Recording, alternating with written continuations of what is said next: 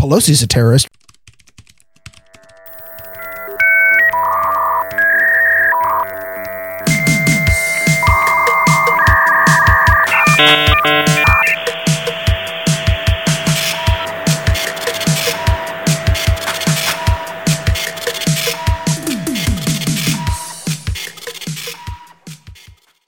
And welcome to episode number 66 of Grumpy Old Ben's. I am Darren O'Neill coming to you live from a bunker deep in the heart of middle America, just outside of Chiraq, where there doesn't really seem to be much looting going on anymore, but you know, like the weather here, that could change at any time. And from America's left coast, where our sanctuary cities are full of undocumented shoppers, I'm Ryan Bemrose. Hey, they're doing a lot of shopping, and you know what the nice thing is when it comes to COVID?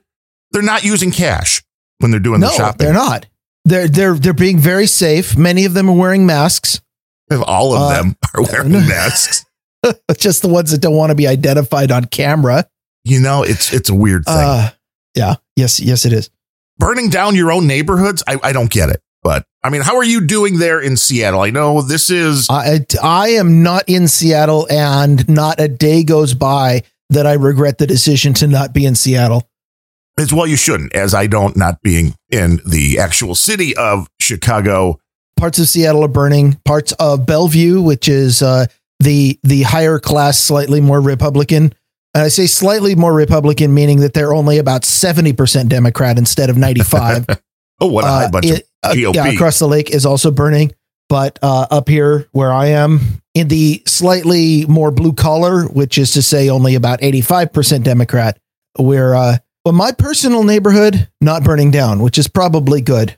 the same here and this again why it's good to be outside of the city although this is the first time in any of these events that the looters and rioters and the people setting things aflame did come out to the suburbs and i don't know if this was a concerted effort that was pre-thought or if this was because the mayor of chicago of course you know they shut down the trains coming in they shut down the roadways coming into chicago so this may have just been a case to where, well, okay, we can't get into Chicago, so let's go into the suburbs and start burning down, which is weird. They're going after targets, which I mean, I don't know why. I don't know why. Tar- I mean, except for the fact they have a big target on the outside, and the people are like, oh, they must be a title. I, I, I don't know if there's any other reason because Target seems to be a very woke company and a very gay friendly and everything friendly company. Well, that, that makes me want to loot them. well, yeah, I guess, but you're, you're not, you're Uh, not in the uh, group. at least around here, Target is generally known for having slightly higher quality merchandise and uh, than Walmart. And if if it's really going to be the same price, uh, I'm free. Then I mean, why not go get the one that's not going to fall apart when you're carrying it back to you know through the brick strewn street? you know? And it was on Saturday, I believe, that they actually we got a call, an automated call from our local police department and uh, saying, well, you know, there are some looters in the area, rioters, whatever word they use. I mean, they may have used protesters, you know, just to be politically correct. But, you know, if you see anything, to call 911, which Rioting really is just an extreme and also constitutionally unprotected form of protesting. Yes, So I, I, I mean, technically, it could be correct. you know, and it's interesting that they were trying to go, you know, quickly from location to location. And the, once the police caught up to them, they got the hell out of Dodge. I mean, one of the suburban shopping mall areas here, you know, they got in and were just about to uh, get out of their vehicles and, and cause their carnage. And the police pulled into the parking lot and they ran. So this wasn't a uh, this wasn't a group that wanted to have a confrontation with the police, which is a good thing. And the police did their job protecting people and their property out here in the suburbs. It's a little But bit you know, harder. the suburbs, the suburbs are a pretty dicey idea for for rioters and looters. You know, in the in the middle of the big city, it's generally safe. First of all, that's mostly commercial district, which means that uh, it, the the people who are there are paid to be there and probably not paid enough to take a brick to the face. So they're all going to abandon that place. And you got free reign to loot the storefronts, blow stuff up, whatever. And there's very few people going to try to stop you. There aren't ever enough cops to stop everybody. Which, by the way, uh, when the revolution comes, that's that's a big quick hint. Uh, not that this this might actually be people trying to start the revolution. I don't think it's going that far, but uh, you know, eventually they're going to stop and go, wait a minute, I still need a soy latte. But anyways, the, the suburbs are a completely different idea. First of all, uh, the second amendment still exists out in the suburbs Correct. because it's, it's only the center of the big cities that, that people have unconstitutionally created these gun free zones. But more importantly, the suburbs is residential area. And when you threaten somebody's when you threaten a storefront where somebody works, they're like, "Yeah, I'm out. I'll, I'll, just go find another job." You threaten somebody's house, they're like, "I've got nowhere to go. I have to defend this," and they have guns, and they have home turf advantage, and uh, you know, I, I don't know if if Illinois is like this. In Washington, at least, there uh, Washington is a castle doctrine state, which is a holdover from back before it became a California strong, I'm a liberal stronghold uh, basically if if somebody is actively breaking into my house and I quote unquote fear for the safety of myself or my family, I can put an entire fucking magazine into their forehead and I am immune from prosecution for that crime because they were breaking into my house. And if if you're looting, especially if you're going to the suburbs, you got to know people will defend their houses. So uh, if if I may make a recommendation to all of the looters and, and rioters who are not listening to me, um, just stay in the middle of the city. The cities are shitholes anyway. Uh, it, it's it, the especially the cities where the the mayors and city councils are coming out and saying, "I'm sorry, but we can't actually allow the police to keep law and order. Let's you know, let's go ahead and just bail out anybody who's been arrested." Yeah, virtue signaling abounds. Yeah, well, the suburbs, you're absolutely right. People care about their property, even though there is a lot of push behind the people, these revolutionary groups, and they are trying to get the revolution started. There's no question. Whether they'll be successful, I still doubt they'll be successful, but a big part of these the people's mentality is that you know you should have no possessions. I mean, there should be no property. People shouldn't own anything. And it's which is easy for these idiots rioting because they're all leftists who live in their parents' basement and don't have any possessions except their Xbox. Exactly. Which for me, the same thing. And I, well, for one, I just wanted to mention if you can put a whole magazine into somebody's forehead, the load of your ammo is not good at all because after a couple oh, hits, I, I, didn't even mean use a gun. I was thinking of just like popping the mag out and beating someone to death with it. well, that's a little fantasy I have, maybe. That is, I can see that being more in your personality. Like I could use a gun or I can just use my hands. I mean, you're more of that. You have to bring wood in to heat the house kind of guy. So I can see you're more Grizzly Adams. I get that, but you're absolutely it's, it's right. Beard. Yeah, it is the beard, and it, it, I'm sure you have a nice big bushy beard now due to COVID and not going out and all that. So that helps. But you're right. The people in the suburbs, much better armed. And when I got that phone call, I did. I looked and like, okay, yeah, those I got uh, you know multiple magazines loaded and ready just in case. Which I wasn't really expecting any trouble to be going up and down our street. We knew they were attacking business for the reasons you said. Businesses are easy targets. People aren't willing to put their life on the line at Target because they don't own Target. Now, if you're a guy that owns a little shop, mom and pop shop, then these looters and rioters better be way more careful because people have- yeah. Especially if you don't if your shop is just getting by and you don't make enough to have a separate house somewhere else. And so you live in the room up above the shop and now the shop is your home I mean, aka your castle.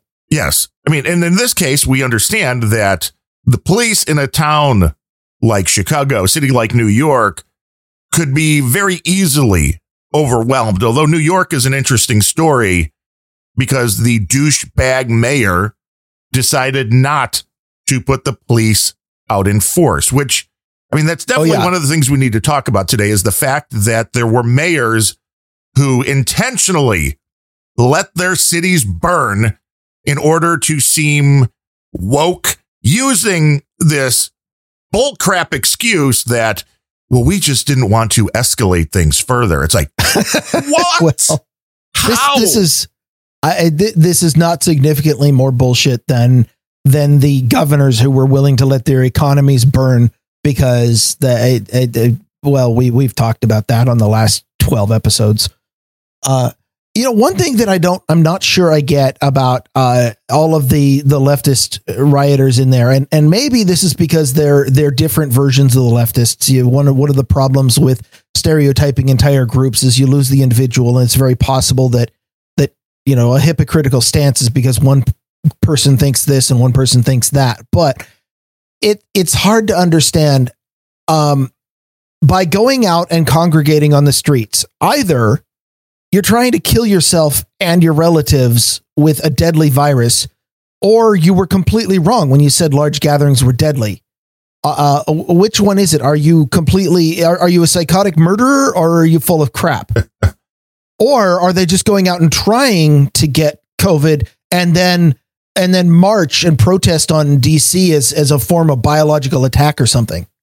Well, I mean, I'm sure you saw that George Floyd, the man who was killed by the Minneapolis police, had COVID when they did the autopsy. Yes. So that that was that was just the the completely ludicrous icing on the cake. You know what that means? That means he was a COVID death and there was no reason to protest at all because he died from the virus and the way to protest the virus is to lock yourself in and never see the light again. Right. I mean, that there's no doubt about it. He died with COVID, so he's a COVID death. Yes.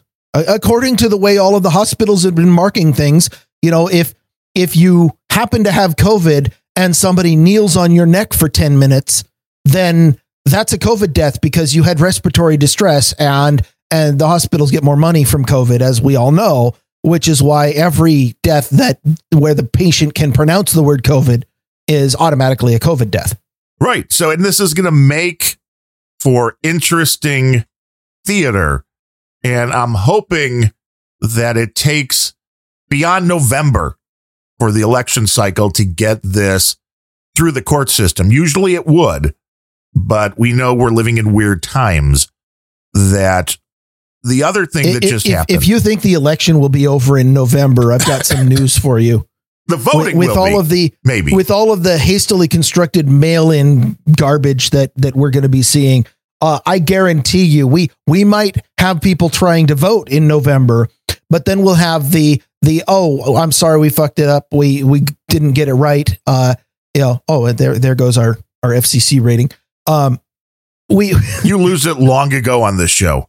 There would yeah, be a well, lot of that. editing to do on this show to make it FCC friendly. You're welcome. Uh, you know, oh, oh, sorry, we we messed up the election on on November fourth, and uh, okay, well, uh, we have to have the redo one two weeks later. Uh, okay, actually, it turns out that there was widespread fraud in the redo, so there's going to be an election the first Tuesday of December. Uh, oh, actually, uh, it turns out that the people who lost this, this, and this race are all suing, and uh, the presidential race there is uh, electors now coming out and saying that the they were uh, you know they were coerced or they were fraudulent or you know and there's this evidence and therefore we're going to actually have to schedule a brand new election in January. And oh inauguration day has gone by and we don't have a new president elected. And Trump is just going to stay in office because he says he will uh, until we have a new president. And and then it'll be freaking April before we actually know who the next president is going to be that is my prediction here on Grumpy Old Bens. It's going to be. And a, you know I'm an expert. Oh, yeah. If you want to be an expert, just donate to Grumpy Old Bens. You are immediately classified as an expert and you have you can print out a little certificate, prove it to all of your friends. But what was your take on Minnesota, or I'm assuming it's the DA and uh, in Minneapolis that upped the charges on the cop and they did they did arrest the other three on accessory charges, which I'm still confused about a lot of that because even though the main video we saw the main cop had his knee on George Floyd's neck, there were three officers which appeared to be laying on his body. They weren't just standing by, they weren't just watching.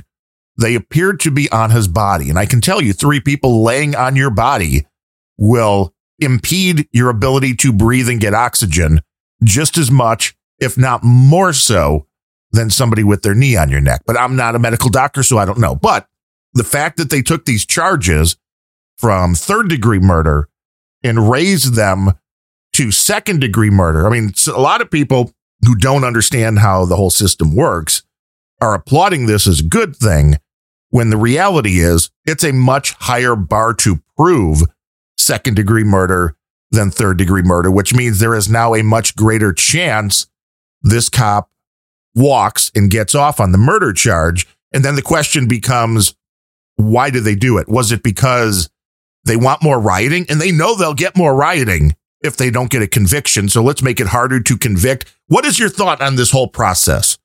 Well, my first thought is the prosecutor is virtue signaling. Uh, no, uh, I, I'm I have very little sympathy for the the kinds of cops who get off. They they join the force and because they are sadists who get off on trying to inflict harm and pain on others. And I'm not. I, I don't have any more information than the official reports. Which, frankly, the fact that they're official means that um, I'm skeptical uh, but it doesn't sound like these were particularly good people. And I'm generally okay with throwing the book at bad people when they do bad things.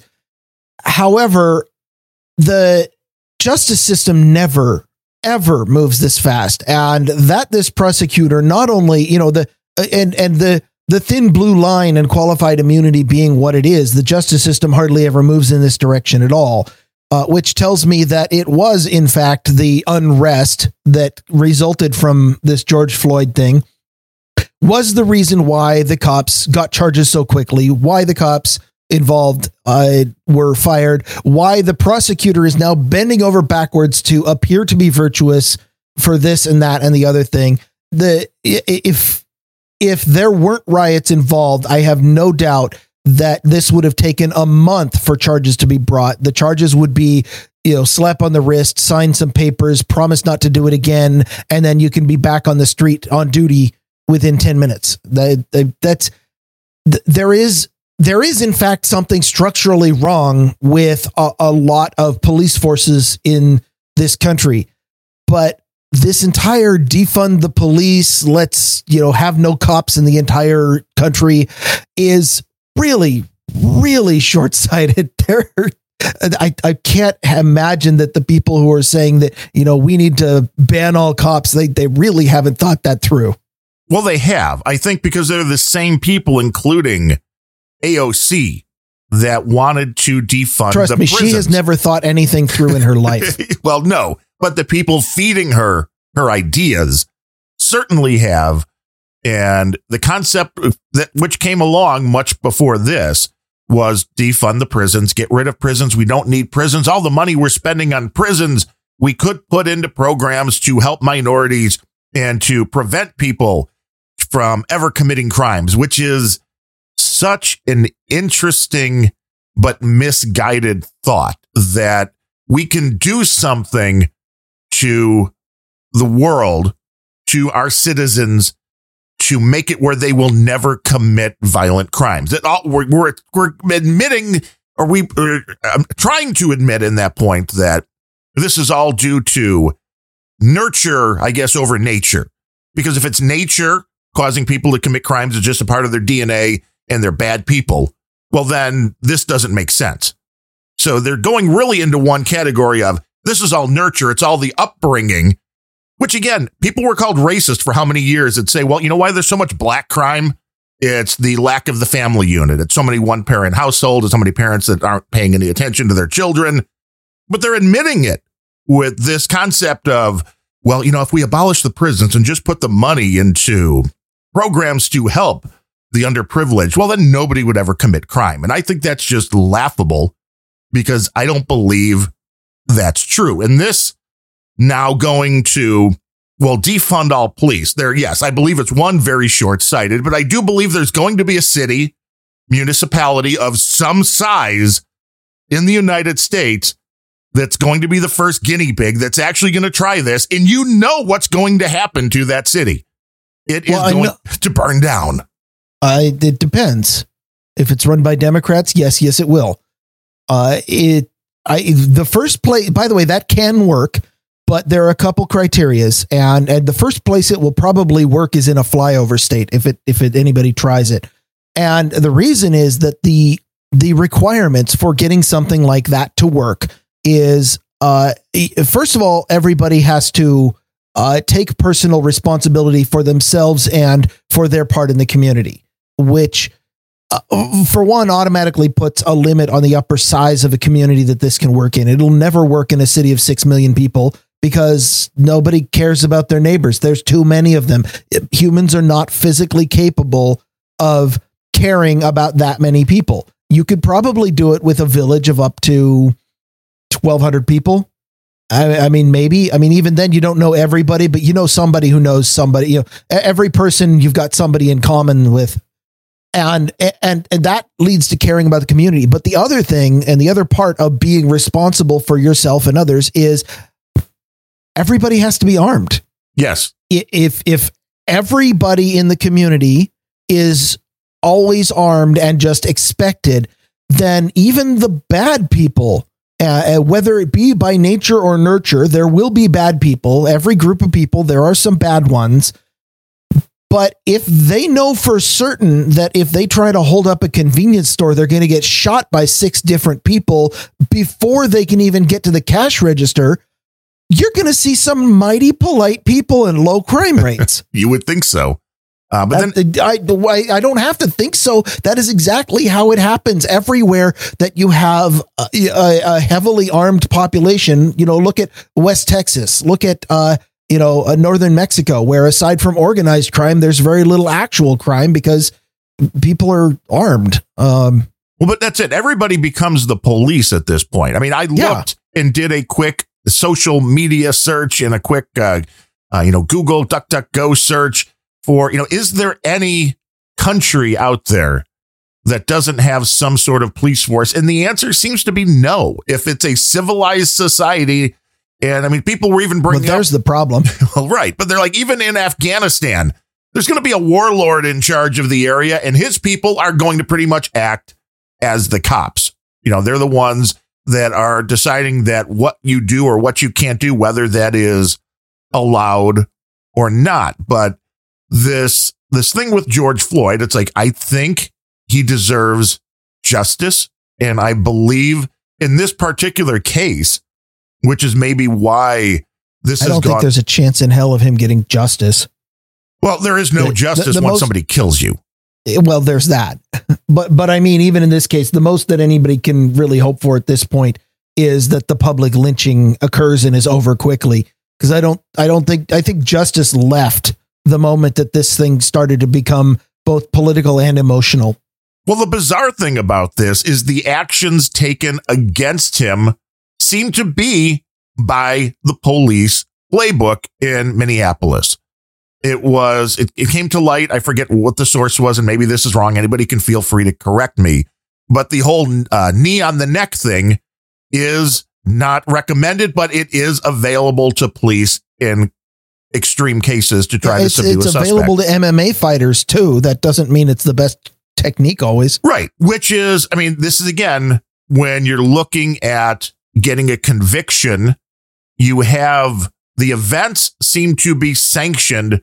The length of time of the events is where the problem really comes in. Because I can subdue you, I can put my hand around your neck, and once I get you subdued, you have to let you breathe. You know, this is uh, the you, you, you try that and you're going to see the the business end of my magazine. Well, which one? Vogue? What are you reading today? Uh, Glamour, Cosmopolitan, one of those, I'm sure. Playboy. But this is, you know, the bizarre part. It's like, okay, what do these cops do wrong? Going by the playbook, I understand they killed a guy. Don't get me wrong, but I'm going to look into the future when this goes to court, and the defense is going to be, well, we had to subdue him and I do believe that he did resist. There is no video of this at this point, but I do believe that happened. And I'm sure there's body cam footage that we will see that he resisted, which is how he went from in the car to on just, the ground. Just, just to be clear, resisting in this case would be like what trying to suck air into his lungs while they're trying to prevent that. No, this was before they got him Stop on the ground. Stop resisting. Stop resisting. Before they got him on the ground. Because okay. there, there was the story of this is at one point, they had him handcuffed and sitting quietly on the sidewalk. Now, how that went from that to they tried to put him in the car and then he went nuts. Is, I don't know. That part of the story does not seem clear, but I do believe we'll find out more when this gets to court. I just worry that the technicalities are going to be the downfall and raising this level to second degree murder is going to be the downfall. It's the cops are going to get off. They're not going to get as tough of a sentence as they should. And the rioting is going to resume, probably with more gasoline on the fire. And in this case, I do believe it's pretty cut and dry to anybody that has seen the video what happened here because the guy became non responsive. It wasn't a case of we took the guy down, he was resisting, we were on him for 30 seconds and he died. It's the amount of time they were on him. I, I'm I'm not sure that we're ever going to get the real story of what happened. Uh, you know, the the conspiratorial part of me says that the entire reason that the that the charges were changed was so that uh, you know whoever is pulling the strings in the cop shop there can have an easier time of getting the cops off. I mean, I, I don't necessarily believe that, but that's a great conspiracy theory. It's entertaining. I could write a short story about it. Uh, but to be honest, what the the George Floyd or George, Soros or whatever the hell whoever was that died there, um, that is by far the least interesting part of this entire rioting system. And I'd like to spend some time uh, talking about the incredible level of virtue signaling on the part of corporations, on the part of of city managers, mayors, uh, politicians, uh, practically everybody in this one who are jumping on the bandwagon, falling all over themselves to to put a black square over their face and change their Facebook icon and and uh, what like what what do you think of the the the funds, for example, to bail out looters? That is insane. But I did. I unfollowed multiple musicians and bands who changed their thing to a black square because I just can't handle that. Um, and a few people that were acquaintances also the same thing unfollow, get rid of. I have no time. And then somebody who just kept posting about how great it was under Obama. And I'm like, you know, it wasn't that great under Obama. The same kind of stuff well, happened. Maybe it was if you were living under a black square the whole time. Yeah, I guess. I guess. I mean, but the the concept with this particular case is you're hearing, which is why the virtue signaling is going on. You're hearing the concept in the mainstream media and from the activists that there is a huge problem in the United States with cops killing black people.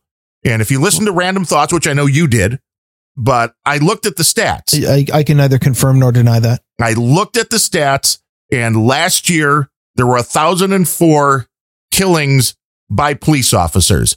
235 people were black, 370 were white, 158 Hispanic, 38 other, 202 unknown. So you could even say if that 202 unknown, throw that all into the black category. I don't care. So at the massive amount, that would be 435, somewhere between 235 and 435 last year. We don't know how many of those were killed by black cops because that stat isn't there. And there are black cops, believe it or not. There's plenty of them in the Chicago area. And we don't have that stat. So the concept that the police are hunting down blacks just is not true when you strictly look at the statistics. Are black people hassled more by the police? I have no doubt about that, especially in, you know, nicer do, areas. Do, do, do black people commit more crimes? That seems to be also the statistics would say yes. and and you could say that, you know, you you could even argue that uh, black people just get caught more often than, you know, may, maybe there are roving gangs of white people terrorizing the suburbs who just don't get caught because the police are racist. I don't know. I don't live in a suburb like that, at least, you know, not one that that's willing to come up to my door, but um I you know, uh, I I have to I have to rant. I I hope you don't mind. No, if you do, it's never stopped you before. No, it wouldn't stop me.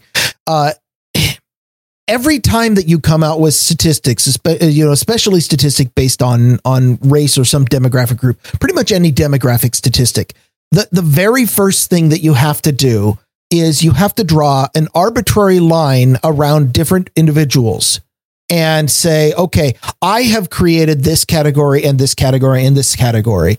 And you're going in here and you're going in here. And you can even create objective criteria to sort people into category, like, say, uh, the brown paper bag test or something like that. Or, uh, you know, can can you trace your genealogy to somebody who was actually a slave or somebody who merely came over from Africa afterward? Th- those might even be objective tests, no matter how hard they are to universally apply. Uh, but if you are the one defining the test, defining the demographic group, you are the one who has the power to introduce bias into the system. And that is ultimately the problem with with every every statistic that you see about demographics is oh you know black people blah, blah, blah, and white people blah blah blah and if you dig in deep enough there's lots of opportunity for uh and race is actually one of the most objective uh, decisions because everybody believes that they can tell race at a glance. So that's really easy. It's also one of the most superficial because, frankly, there's good and bad people no matter where you came from. But if you are the one who sort people into demographic groups to make statistics about it, your biases are the ones that are in those statistics. And it's a reason why I don't trust most demographic statistics. When somebody says, oh, well, black people are 27% more likely to, and, and I'm like, oh, okay, so you're you're starting from a discriminatory concept. And then also, you know, it goes back to the old thing that that I always had when I was in, in programming, especially in testing, and that is that you never write a test that you don't know what you're going to do with the data. Uh, you know, uh, black people are are three percent less likely to pick their noses in public. Well, why would you ever collect those statistics unless you're making some decision based on it. And what decision is that going to be? And is that decision going to be an equitable one?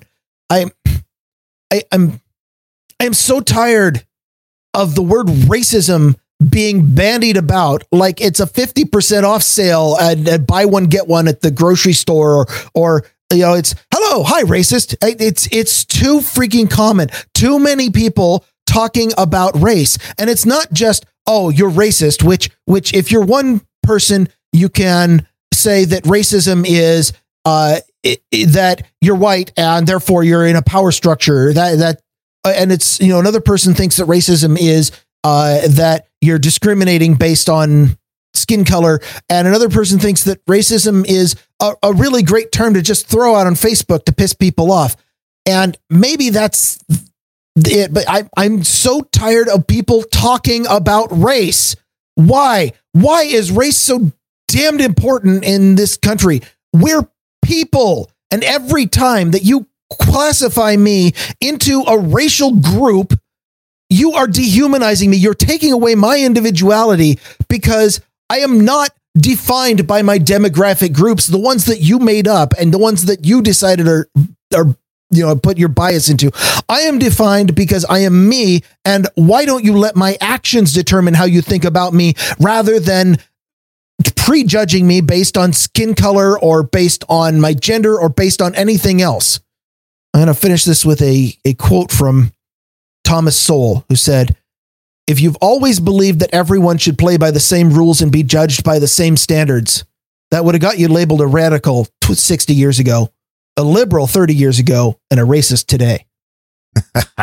you know, it's because, and I'll send everybody right back to reading what the Weather Underground put out in the 1960s. And I know this is a broken record for me, but part of the deal was the cops are bad, the cops are the pigs, and you have to separate the black and the white, which is, I believe, why we hear about race from the so-called liberals, it's not because they are not racist. I believe a lot of liberals are the most racist people in the world, but they're using this oh, objectively so to further their political gains.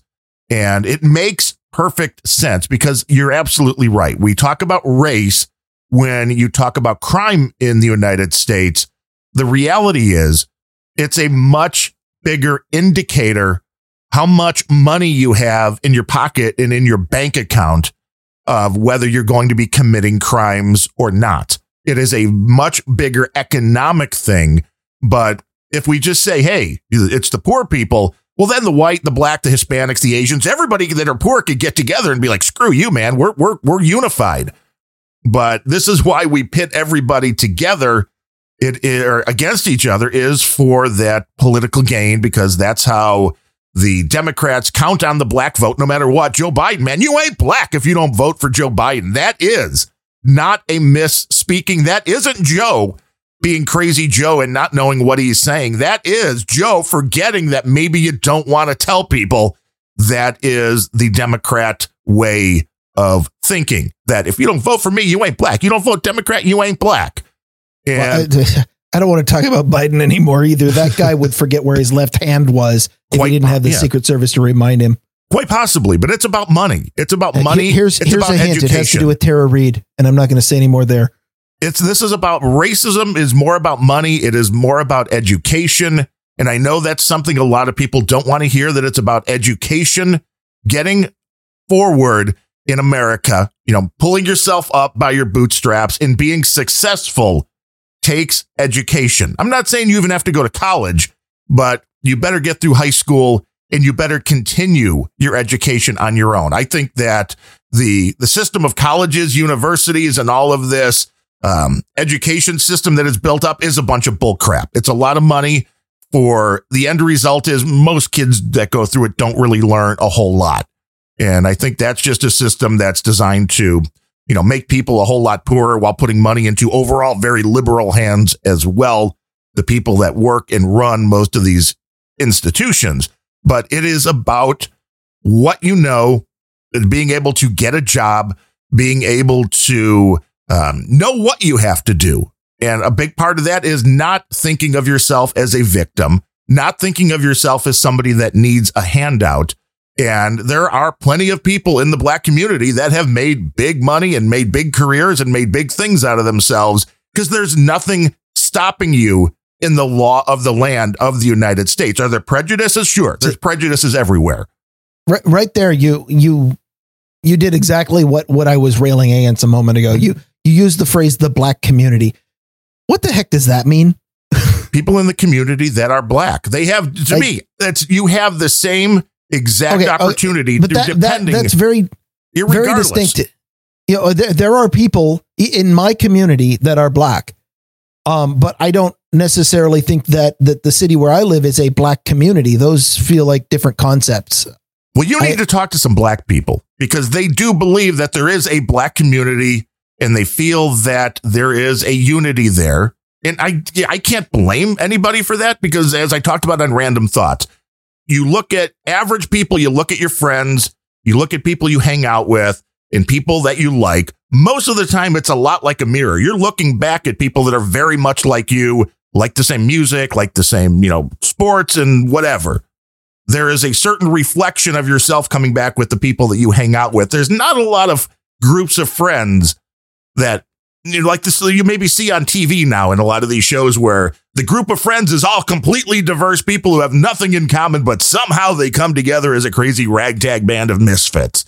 That's that only not, happens in Hollywood. right. It doesn't happen in the real world because like I, there I, is communities. I hang out with some blowhard from south of Chicago. Virtually. I, I mean, I, we, I, don't know if we'd let virtually. you into the city. No, I, I wouldn't want to go into the city. there are good ribs. Have I ever discussed? I don't know if I've ever discussed on the show uh, my uh, the the distinction that I made in order to reconcile the new and old definitions of the word racism. I don't believe so.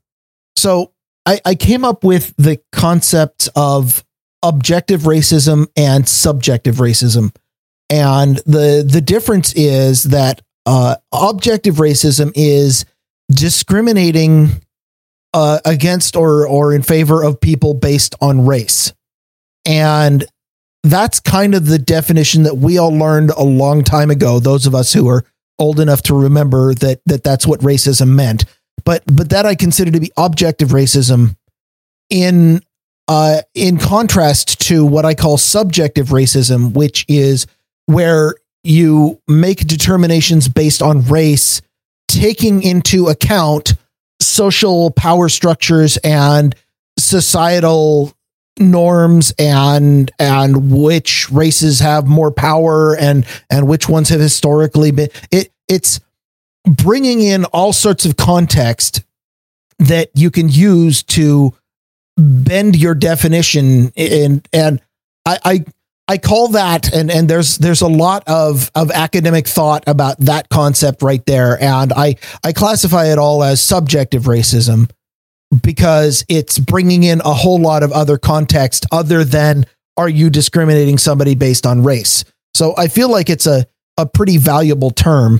Uh, it, now the problem with the subjective racism, at least from from where I sit, is that it is almost impossible to define with any kind of of, of rational uh, definition because all you have to you you have full control over what power structures you consider and what time frame you are looking at for history and uh, what you know if if you consider uh, racism uh, that takes into context the American period from 1780 to 1880 then you know that that one century mark then you're right may, you know t- under that definition we owe the ADOS people reparations. But maybe if you take into account the history from, say, Africa in the 1650s, then maybe those people owe each other reparations because tribes were enslaving people left and right all the time. Uh, maybe if we take into account the, you know, the North America from uh, 1510 to 1640, uh, that's when the Europeans came in and conquered Native Americans or the, the people who were here before. And now that's who has the power structure. You, you're seeing what I'm getting at, which is that if if you once you start to take into account some kind of power structure, you can make any conclusion you want, which I honestly think is the intention for these people. Um, no kidding. You, you, you also mentioned uh, well, but, but you, before you, you move on, I just want to say when it comes to the reparations, now the guy that owns BET or started BET, I don't know if he still is running it, wants $14 trillion for reparations, and that would fix everything that's going on in America.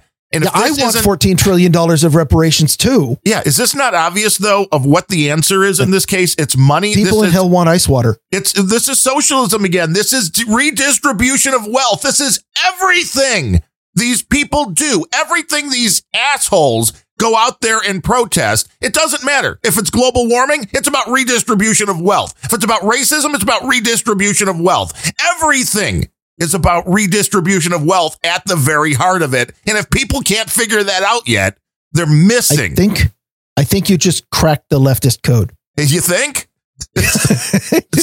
Everything is an excuse to redistribute wealth. That's yeah. Um, this isn't that, making yeah. anything better. And I mean, I get so, it. I understand why people, uh, you know, when I was big into watching baseball, you know, I was a White Sox fan. You walk around, especially when the White Sox were playing the Cubs, screw the Cub fans. They're them. I'm me. I have a tribe. I have a community. I'm White Sox fans. And so see, I understand. See, there you go, defining defining demographic groups again. Because people do, and there is a thing, and that's the way people see themselves. And this, I think, is where the problem is, though, because the people that I see that stand up. And Mo Fax is one of them. Uh, Candace Owens, um, a guy that works with my wife. I'll say the same thing, which is I don't really see myself as African American. I wasn't born in Africa. I'm an American. And if everybody can just see themselves as Americans, a lot of this shit goes away. A lot of these problems go away. It is the division, which isn't even real, which is the, the funny part of this whole thing. This is not real. This is all stuff that you've been fed mainly through the media that absolutely and it's all for political power because you can get somebody on your side by offering them free stuff. And in this case offering them free stuff is is convincing them that their ancestors were oppressed and therefore you're owed some money. And you know if you follow me you might get some of that money. And suddenly you've got a political ally for life. Yeah, and well, uh, and, it, I don't think you saw the or the video or heard the audio when Rush Limbaugh went onto the Breakfast Club with Charlamagne the God and whoever else is on the Breakfast Club. I don't know their names. I know that's probably racist of me not to know their names, but no, it's just forgetful and who cares? Rush was putting out the point that America is the most fair nation in the world. And I believe that's true. I believe anybody in America can make it. Will there be obstacles? Sure. But that's the same for everybody. Might there be more obstacles for certain demographic groups? Sure. But you still have the opportunity to not only survive, but thrive here more than in any other country in the world. And what Charlamagne and the other people kept throwing back at him was, yeah, Rush, but you know, we have to get rid of this systematic racism. So here's my question to you.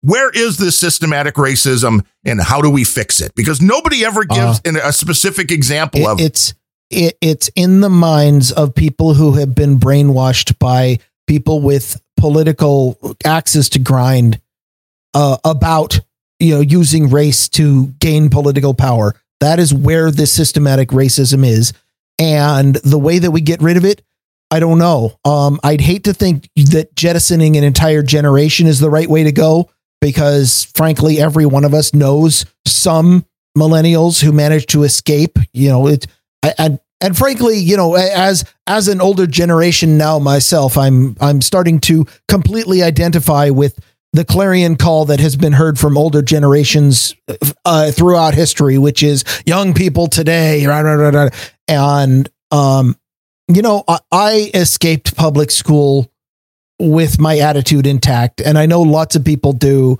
um, but maybe, I mean, maybe we jettison half of academia.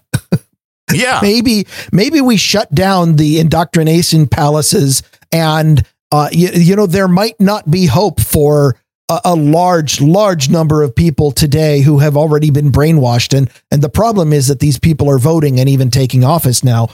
But it's not everybody. And there's certainly a lot of people out there who looked at this and went, this doesn't make any sense, and then made up their own minds. And I applaud those people no matter what age they are. Well, yes, it's an easy excuse. Well, there's systematic racism. We have to get rid of it. Well, where is there systematic racism? Show me the exact bricks that make up this systematic racism, and I will help you destroy those bricks and bring the whole thing down. You you mentioned uh, a few minutes ago it was, it was almost a throwaway line. You said something about uh, you know the Democrats are the more racist party, and and I actually want to give uh, a rational line of reasoning why that seems to be the case. Uh, and it it starts with the the you know like so many of our social problems, it starts with the nature of the human brain the human brain is a decision making device. The human brain, strictly through reflex, through no conscious um, decision of your own, takes whatever inputs you're looking at, whatever inputs you're thinking about, whatever things you're doing, and makes decisions based on that. Now, some more fragile people would call that reflex judging. And you know me, I don't judge, but everybody else does. And so whatever you're thinking about, you are constantly applying your previous experiences, you're applying your biases, you're applying everything, and you are coming to conclusions. You are constantly judging everything that you think about. It's what humans do. You can't claim that you're you're not doing it. If if you're not, then you're brain dead. You're you're a vegetable on a on a breathing machine. It, it's just something. It's a characteristic of people. So how do you not judge people based on their race? Well, I just said you judge everything you think about. The only possible way to avoid constantly, permanently judging people based on their race is to not be thinking about people's race. It is the, if if you are thinking about someone's race, you are judging them on it. Now, which demographic, as long as we're carving people into groups, which demographic in this country are constantly thinking about race 24 7. It's on their mind. Every time they look at somebody, they don't see a human, they see a black person or a Latino or a homophobe or anything else. Wh- which group is that? I don't think they see any of that. I think they see a vote. And I believe it's the oh. Democratic lawmakers. Oh, that, that is that is the elites. And I do make a distinction between the average brainwashed Democrat voter and the Democrats who actually have something to gain. And the the former group I think could be redeemed by showing them the error of their ways, but only if we jettison the latter group out of an airlock.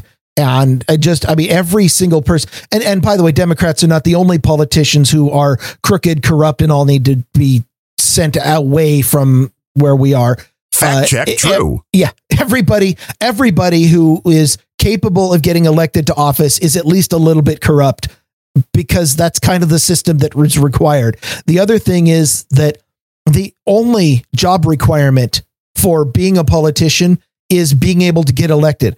We're, we're seeing that with the governors and city managers today, where they don't have a freaking clue how to be a leader, how to lead a large group of people, how to react in a crisis. They have no idea. That was never in the job requirement. The only thing in the job requirement is how do I pander to the maximum amount of people to get my ass elected into this position? And they did that pretty well. Good luck. Yeah. And I mean, I don't think you can take the whole judging thing out of people's brains either. Uh, I mean, I think one, the most nefarious thing going on in all of academia is our children being taught that, you know, the white kids are being taught that they have white privilege and they're bad and they did re- all their ancestors did really bad things. And then the blacks are, kids are being taught, well, the white kids, they did all this to us. And it's a constant yeah. keeping yeah, up of the problem rather than and, just letting and, kids and, beat. You know, most of the times, if you let kids play together, they don't care if their friends are black, white, red, yellow, purple, doesn't matter. That is straight up child cruelty, by the way. You are forcing kids to feel shame for something that they didn't do. Yes. Uh, you know what? I, I, I don't know. I, I, I, believe it or not, I refuse to learn my genealogy. Uh, at least partly because it doesn't matter, and partly because somebody is going to try to hold that against me. And it is very possible that somewhere in the history of the, you know, you go back, what, eight generations and there's what, two to the eighth, uh, 250 people that I'm related to. I'm, I'm allowing for a little bit of incest. Um, then the Bemrose clan, what you need to know. I, of those 250 people, it is very theoretically possible, maybe, I don't know, that one of them owned a slave does that make me a bad person? Well, no, because I've never owned a slave. I've never wanted a slave. I could barely manage myself. I don't want to manage another person. Right. Okay. Now, and this, and for uh, going to that point exactly, you want your mind to be blown when somebody commits a violent crime and goes to prison. They get out. They've been rehabilitated. Everybody tells you, well, you should you should treat them like a normal citizen.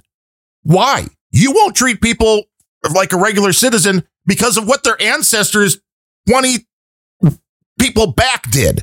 You know, it's like you can't have it both ways. It's like you can't. And, and Bemlet is reminding me that our family actually came from Scandinavia. Ah, those are no good. Um, yeah. But, you know, I, I get this. You can't, I, I can't make a, a good argument about racism from that. So I'm just going to assume that we were all from slave owning South or something. Well, I think everybody again, you're you're it's a mirror thing.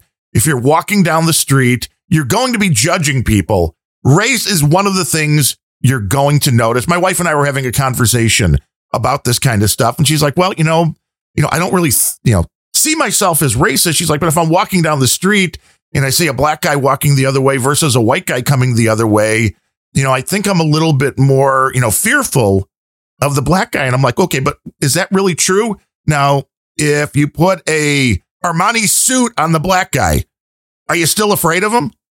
And if you put, you know, a wife beater and he's carrying a bat, you know, the, I mean, granted, weapons are adding to this, um, take the bat out yeah. of the situation. Uh, how, how, about, how about a backward hat and uh, waistline down at their knees? Yes. You know, that's a pretty good stereotype of the white guy coming the other way. It's not, like, not that I judge, but those people look like idiots. Yeah, they do. But it's like that, you know, again, this is the economic aspect of it. It's like you're not afraid because they're black. You're afraid of what you're seeing coming at you. Now, there's if they're dressed, you know, like gangbangers, and then that's a different thing. So economics is a big, big part of it. And I think most people are that way where it's like, well, I don't, I don't want to feel like I'm racist, but you know, I'll judge people. It's like you're judging them on the whole package. Now, if you are just judging them, if you see a guy coming at you in a thousand dollar suit just because he's black, you're afraid. Well, then maybe you're a little racist. But I think most people are reacting to everything else around them, and race isn't the number one thing they're looking at. But maybe I'm wrong. Um, maybe I'm just I- colorblind. I don't know. Uh, I I don't think I don't I don't personally consider this racism, but if I see somebody who is black who is in a thousand dollar suit, my first thought wa- would be that guy's probably a banker, and I don't trust him. Or a basketball player, if you want to be like Maybe. gummy nerds saying And that's then- a racist. Uh, Well, and and if uh, you know if basketball player, then okay, you you got your you got your money. uh, Banker, basketball player, politician, they all get their money from corrupt institutions. I mean, it's an interesting thing with Chicago. I mean, we just watched the Michael Lots Jordan of things are interesting with Chicago. Yeah, we watched the 10 episode ESPN thing, Michael Jordan, the documentary. And Michael Jordan was and is still pretty much a god in Chicago. And I just wonder, it's like everybody in Chicago seems to like Michael Jordan. I'm sure there's still some racists out there in Chicago. Don't get me wrong. But Michael Jordan. In Jordan. Chicago, Yeah, no. Can you believe it? I mean, some, you know, and but it's like Michael Jordan, the biggest basketball player ever in Chicago, literally a deity. Everybody loves Michael Jordan. I remember when he came to play for the White Sox in spring training. I mean, it was almost like people were going to kill you just to get close to him to get an autograph. The mania was absolutely real. And I just don't know. Can you be a tried and true KKK type racist and still like Michael Jordan? I don't know. How does this work? I, I, I, I can't answer that question. In fact, I take the fifth. I refuse to answer that question on the grounds that it would probably incriminate me. or drink the fifth. That may be better. I, I yes, I choose to drink the fifth. Which is why, you know, sports, I mean, granted, baseball's going down the toilet because they're fighting about money at this point, which is really a delightful thing to be fighting about after, well, we're still during COVID, even though the media is not covering it. And in the middle of these kind of riots, baseball is one place that can bring people together. Basketball, all the sports are, uh, well, except maybe hockey's not all that integrated. I, the, I'm I'm liking baseball this year. My my local hometown team, the Seattle Mariners, have an undefeated season. It's the best season they've had in 15 years. Yeah, and the tickets are really cheap when there are no games. And you Yeah. don't have to pay 6 bucks for a bottle of water, but I digress. You know, there's a lot of things that can bring people together, which is why before Grumpy Old Bens, before we started this show live on the No Agenda stream at noagendastream.com, I was playing music from black artists for like an hour before the show because it's a way to bring people together. This is something that all people can have in common. And there's a lot of people that like a wide variety of music. I do. And we remember the crazy stories. Remember it was during Grumpy Old So- because we talked about the girl, the white girl that was called up on stage at a Kendrick Lamar concert, I think it was, and dared to sing the word, the N word. And I'm going to say that because I know it annoys you rather than saying the word. But she dared to sing that, which were the lyrics, and then was immediately blasted for doing so. And I still don't understand how that all works out that a white girl at a concert for a black artist singing along to the song she loves makes her a racist. I, I just I, I just want to get this straight. In in order to bring everybody together, you played music selected from one particular demographic group. Yes. Well, and then I played the And that's Beastie not Boys, which are a bunch of Jewish guys doing black music. I mean, that's you know, I mean, this is the great thing about music. Anybody can do anything. And I, I thought it was I thought it was a I- good I, way. can't even. I thought it was a good way to get ready for Grumpy Old Bens. Come on. I normally D- play a lot of angry, many uh, angry white guy music, you know, like a long hair, Ted Nugent, heavy metal kind of stuff. So, you know, it's nice to have that diversity. d- despite many attempts in my life, I have never actually sang a single note. and we're hoping that never, ever changes. well, you know, someday if I actually manage to sing a note properly, then then uh, it it might be less horrible for people like Bemley to have to listen to me while we're playing Borderlands. Well, I mean, that's just a way to get your opponent to just be distracted and run while you shoot them virtually in the game. We're not advocating violence here. I mean, I'm surprised nobody's talking about that We're yet. not? Video games and violence. It'll be something we can uh, put on the docket here. But in the United States, and I talked about this in Random Thoughts, 800,000 police officers. And that means out of the 1,004 police killings across all of the ethnic groups, all of the demographics, that means that the police officer, the average cop, has a 0.125% chance of being involved in a killing in any given year, which is a pretty low number when Yeah. when it comes down to it. So the thought of that this is some kind of epidemic, and that's the it's- number for all. That's the number for everybody it's almost as if the the vast majority of police officers just like the vast majority of normal people of, of humans on the planet are perfectly decent folk who will try to de-escalate a situation and otherwise don't want to resort to violence unless they absolutely have to. It it's almost like most people are decent and police are people. And so yeah the statistics kind of bear that out they bear that out without a doubt. And I mean, Bill O'Reilly, who I've been watching a lot lately, said, you know, he believes that maybe up to 10% of cops are bad. And to be honest, that's a pretty frightening number. that, that seems high yes. But if But- you, even if you guess that and you say, okay, that seems high, so we're going to go on the high end of our estimation, that would be But- but 80,000 cops. it's a- I, I would speculate. I, I I think ten percent seems high, but at the same time, you know, in some dis, in some precincts that might be low because of cultural issues, and in some places, I you know that, that that's very high.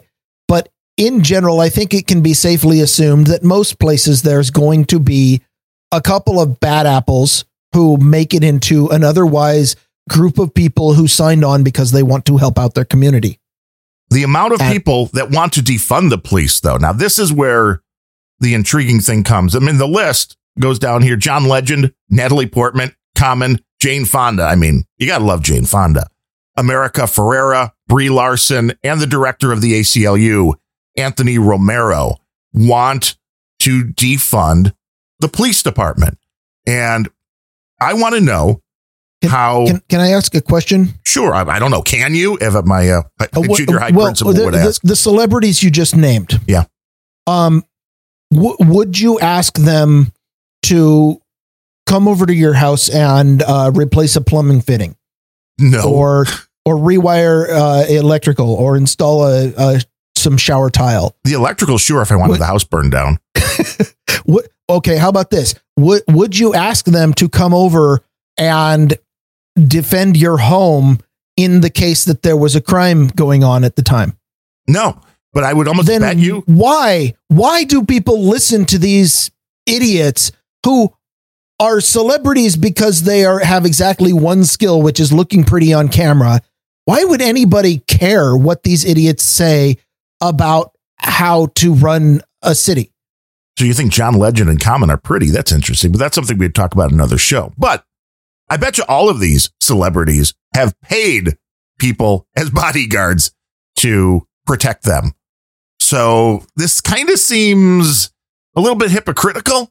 And I want to know how any woman that's been attacked or raped feels by you don't need the police there to help you. I want to know anybody who's had their car stolen, how they feel when there's going to be no police there to help you. When your house is Well, you- broken into and there's no police there to help you.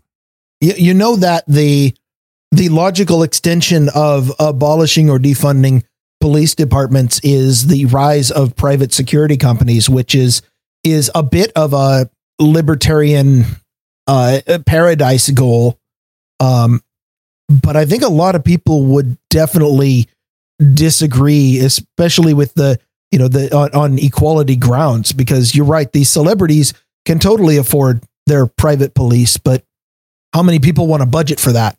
Right. I mean, uh, Taylor Swift is one of them as well. And I know that she has ex Secret Service agents protecting her. There was a story a few years ago how they had the apartment next to her in New York that there was always Secret Service around because of the threats against her crazy stalker fans. So, you know, the rest of us don't have the money to have ex Secret Service around all the time.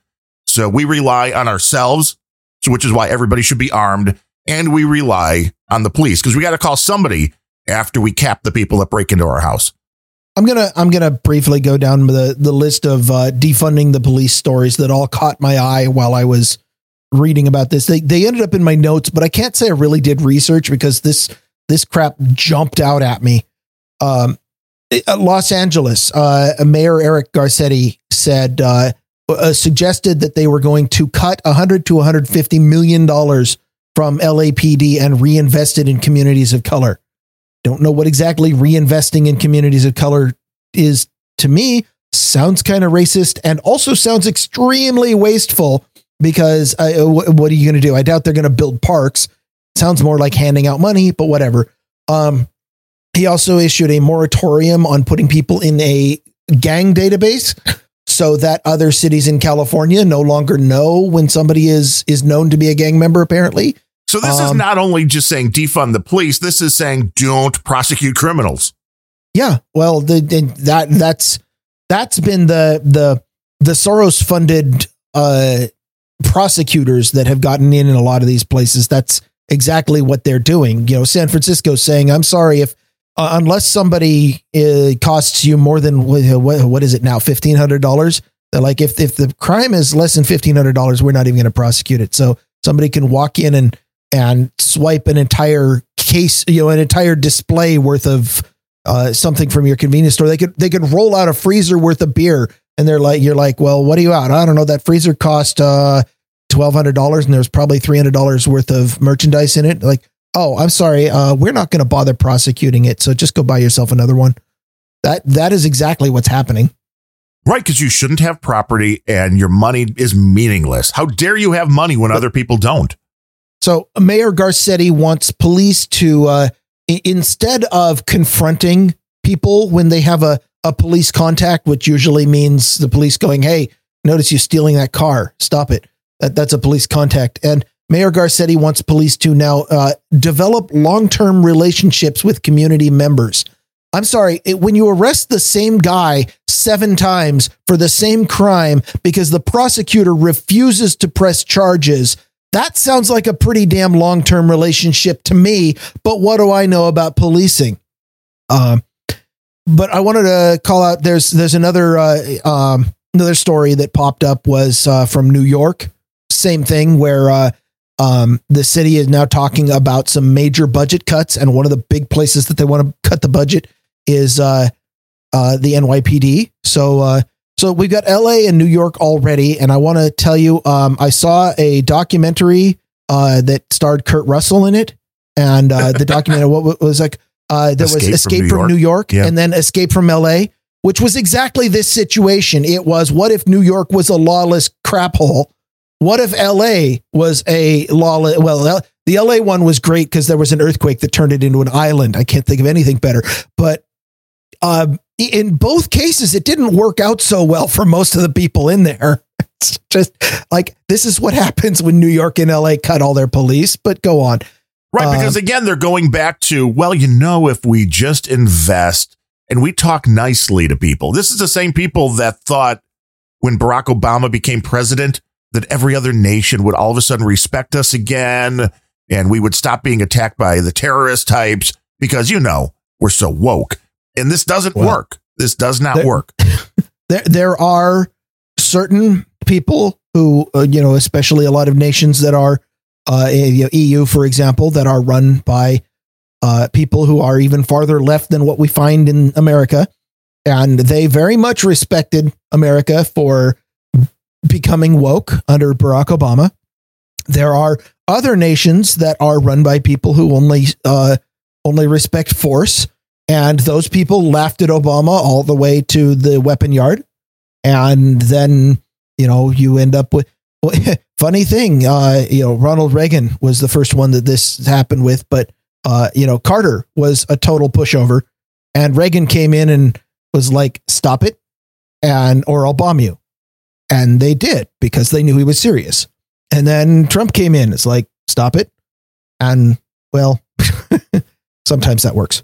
Well, it still works because, I mean, China really, Trump had China where he wanted them before COVID hit. And Yeah, until they unleashed a biological disaster on us. Yeah. some might say, Biological warfare. but there's a reason why the United States has always been considered the world's police. I mean, that's been bandied around. There was even a, uh, a comedy movie, right? World Police, uh, you know, a big spoof kind of a thing years back. But there's a reason why the police are needed, and it is the Yeah, I, threat. I like the I like the Trey Parker remake, Team America. Yes. Yes. And that is, uh, you know, the reason why we need police in our general communities and world, uh, world round is, let me ask you, I did some, so did some research here, which I know is rare, but on crime in America, and the latest year we have the stats from the uh, FBI is for 2018. How many violent crimes do you think there were in the United States? Any guess in 2018? Three. 6,385,520. So it's a little low. Oh, you were a little low. How many rapes do you think they were in the United Uh, States? I don't know. Is Biden included in those statistics? I, well, no, not from 2018. I don't think. Okay. I don't know. I'm going to go with uh 33. 734,630 rapes or sexual Man. assaults in the United States. A I'm world just without wildly off pulling stats out of my butt right now. Yeah. Uh, robberies, 573,000. Assaults, 5 million, a little over 5 million. What do you think these numbers do if you remove police from the equation? Um, I mean, if you completely removed the police, then the incentive structures change entirely, and I bet that goes up because nobody's going to punish people. Bingo, bongo. Ba- well, this is exactly what's happening with these protests in St. Louis. It's all catch and release. They did not keep anybody. I'm I'm I'm surprised they're even catching and releasing. I'm surprised the the cops haven't. I mean, in a lot of these cities, I, I'm I'm surprised that the cops haven't just like thrown their hands up, been like, okay, you know what, the mayor, we're not getting any support from the mayor at all. Just everybody take five. No, well, yeah, that is it. And a lot of the crimes going on are federal crimes, which may end up getting prosecuted, which is one of the reasons why you have to think the Antifa sort doesn't like facial recognition. I I, I don't like facial recognition. Well, you're not committing the crimes, but for different reasons. No. There was, No, I just I, I no, I don't was- like it because of government persecution. But the genius was, I think this was in China, I believe, or maybe I'm wrong. I saw somewhere where there was this unrest going on and the police force was spraying blue water. So that way they knew who was there. And as you were trying to get honestly, away, I thought that was really clever. yes, I'm like, that's genius. Now we know who you were and you're marked. So yeah, that was kind of, uh, see, now that's what it takes. We need a little bit of creativity in our police work. So uh, I, I was going to call out the the other two stories about police defunding um, that I have. Uh, one is uh, the Minneapolis City Council. I think is going the farthest. They said uh, the, that the city council is making moves to dismantle the police department and replace it with a transformative new model for public safety. I don't know what that model is necessarily going to look like, uh, but I'm betting it'll be transformative. Yeah, I'm sure. the uh, the other story that I have not really about uh, defunding, but it has more to do with the the theme that we've discussed a couple times here on Grumpy Old Bens, where uh, the left seems to eat itself when when devoid of a common enemy, and uh, as as you probably know, because it's uh, firmly left coast city, um, there really are no Republicans in Seattle. Uh, they've all been driven out, and so when you need an enemy and you're a Democrat, you have to come up with somebody. So there is a group in King County, uh, which is the county around Seattle, uh, called the King County Labor Coalition. It is effectively an organization of unions in Seattle, um, in in King County. They uh, all of the you know it, being being leftist unions are very strong. And so well, you can't have every union walking around acting like an individual. We have to enforce some kind of of overarching government. So so this is sort of a guild of unions. And i i hadn't heard of it but it's crazy. Anyways um so they are disciplining one of their own and the one of their own is the uh the police guild the seattle police officers guild. Um the labor coalition passed a resolution that is uh, wants the King the Seattle Police Officers Guild and in particular the Seattle Police Officers Guild's leadership to acknowledge and address racism in law enforcement and the union or risk being kicked out of the labor coalition. Uh, they are also being asked to participate in work groups focused on addressing racism in the union. Um, this is leftists turning on each other because they don't have anybody else anymore and they have to they have to put someone down so one labor union group is eating another labor union um the the spokesman for the labor coalition said, uh, "We want to hear the head of the Seattle Police Officers Guild say that Black Lives Matter matter and mean it." you know, I, admittedly, I, have never joined a union in my life, and I really hate the idea that I ever would. Would, but th- this is, I mean, this is some extortion level. Uh, I, I don't know. Well, yeah. I'm just blown away. Okay, so when I was at the fraternity, um, you know, in fraternity leadership, uh, the the fraternities we had something. I, I believe I told the story before that we had a the interfraternity council, which was supposed to be the group that coordinated activities amongst all of the fraternities. But the other thing about the interfraternity council was that it was effectively regulatory captured by the university and kind of behaved like a mouthpiece of the university to us.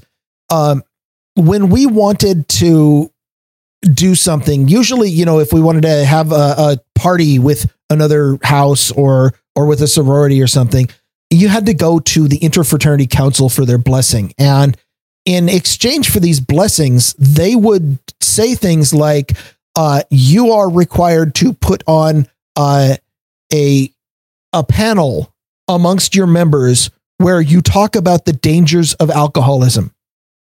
And of course, we did it because even then, um, you know, even in a fraternity, which is some of the more independent thinking, well, of course, uh, of course you did it. But were you drunk when you did the panel?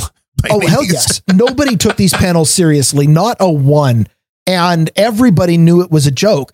But we were being forced to virtue signal in exchange for doing something that we wanted, and that is exactly what this situation looks like. It, it is, you know, we want you to feel the appropriate level of shame and remorse, and we're going to put sanctions on you unless you do it. Yeah, that is not how motivation and incentives work. I'm just letting you know. No, it is complete virtue signaling. You're seeing this all over the place with all of the companies who decided they had to post things to their social media accounts, standing in solidarity and the phrase. I mean, the really the sad part of this is the phrase Black Lives Matter has been co-opted by a group who doesn't care about black lives. They care about like socialism. You go read their website, which is something I hadn't done, which again, thanks Bill O'Reilly for pointing this out. When you go and look at their manifesto, what they really want, it isn't really about justice. Uh, it, it, the, it, really the destruction of America. Yes, it is. It's about again redistribution of wealth. It's about disbanding the police. It's about disbanding the prison system. And, you know, like you said, Minneapolis, they want to disband the police and then reimagine it with something else. It's like, well, isn't that the police yet again? But then won't they be not as well trained? And well, the people you're going to have that are going to be your city monitors, whatever you're going to call these, it takes me back to grammar school when I was, you know, the little hall monitor where you wore the little orange, you know, sash kind of thing. Uh, and this is this what it's going to be? Because here's the thing: they don't think anybody should own guns, but then how are you your new reimagined police force? Well, then they're not going to be able to have guns because they're going to be citizens. And if you're going to let them have guns, well, they're not trained. So this is going to add to more problems. And how are you going to make well, sure that the people you're bringing in aren't racist? If you think the ones going out are, how do you know the ones coming in aren't? Well, I mean, the, the guns issue is easily solved. You just form a coalition with all of the criminals and and convince them that they don't want to have guns either. I think it should be a new city rule in Minneapolis if they do this that they have to provide every citizen with a gun. I that would probably be safer than what they're doing right now. But you'd be called racist then if you didn't give them ammo. So I think we have to give them at um, least a um, year's worth of ammo. How much? How much is a year's worth of ammo in Minneapolis? I, you, you know, uh, fundamentally and structurally, I really like the idea of everybody having a gun, but there's something else that needs needs to go along with that, which is that you don't just hand people guns and be like, here, you know, here, need to find one in your box of cereal. No, you people need to be trained. And, you know, if there is one good thing, one good place that that I think that training with a firearm should be done, it's it, public schools. I mean, if if we're going to be forcing people to go and learn stuff against their will, yeah, they're white. How privilege. about we let them learn useful stuff like um, you know how to how to handle the slide on a repeating firearm. What happens when you jam? You need yeah. to know these things. Uh, uh, what and and trigger discipline. Oh my gosh, um, Hollywood has gotten a little better at it, but man, you, you know, during this lockdown garbage, uh, I've gone back and and watched a lot of really terrible movies on Netflix, and of course, I like you know disaster porn and and cheap, crappy action flicks, and the number of people who just casually holding a, a rifle or something with their finger inside the trigger guard while uh, delivering lines.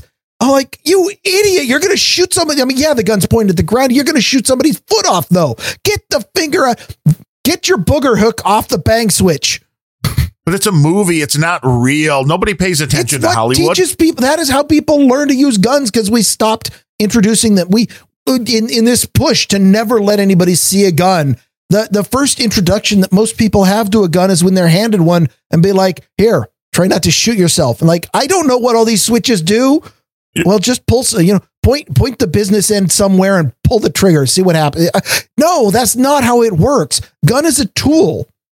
a gun in each hand, and they have to be t- tilted sideways, right? Oh yeah, yeah. That's the that's the most effective way to go. Hollywood is absolutely the worst way that people learn, but it's the only introduction people have. Especially, you know, if you've got, you know, some uh, that I, I was being fact checked in the troll room earlier when when I said that everybody having a gun makes this community safer because uh, DigiGuru uh, suggested that the south side of Chicago was uh, co- a counterexample A very safe place by the, that Um, yeah. definition. where, where apparently everybody has a gun and it's still not entirely safe, believe it or not. And, and that, by the way, goes back to my previous point where it also helps to have the community small enough that everybody has some reason to actually care that anyone else lives. Uh, Yes. Which is not something you can have in a community that size. It's hardly a community. And I, well, I your played your a video. community is Uh, I played- community is a place where everybody knows each other. Yeah, and I played audio from a woman in DC who was calling out Black Lives Matter and saying, you know, this whole that they're a bunch of hypocrites because they only care when a white guy kills a black guy, in this case George Floyd. And this brings riots everywhere. But come to Chicago.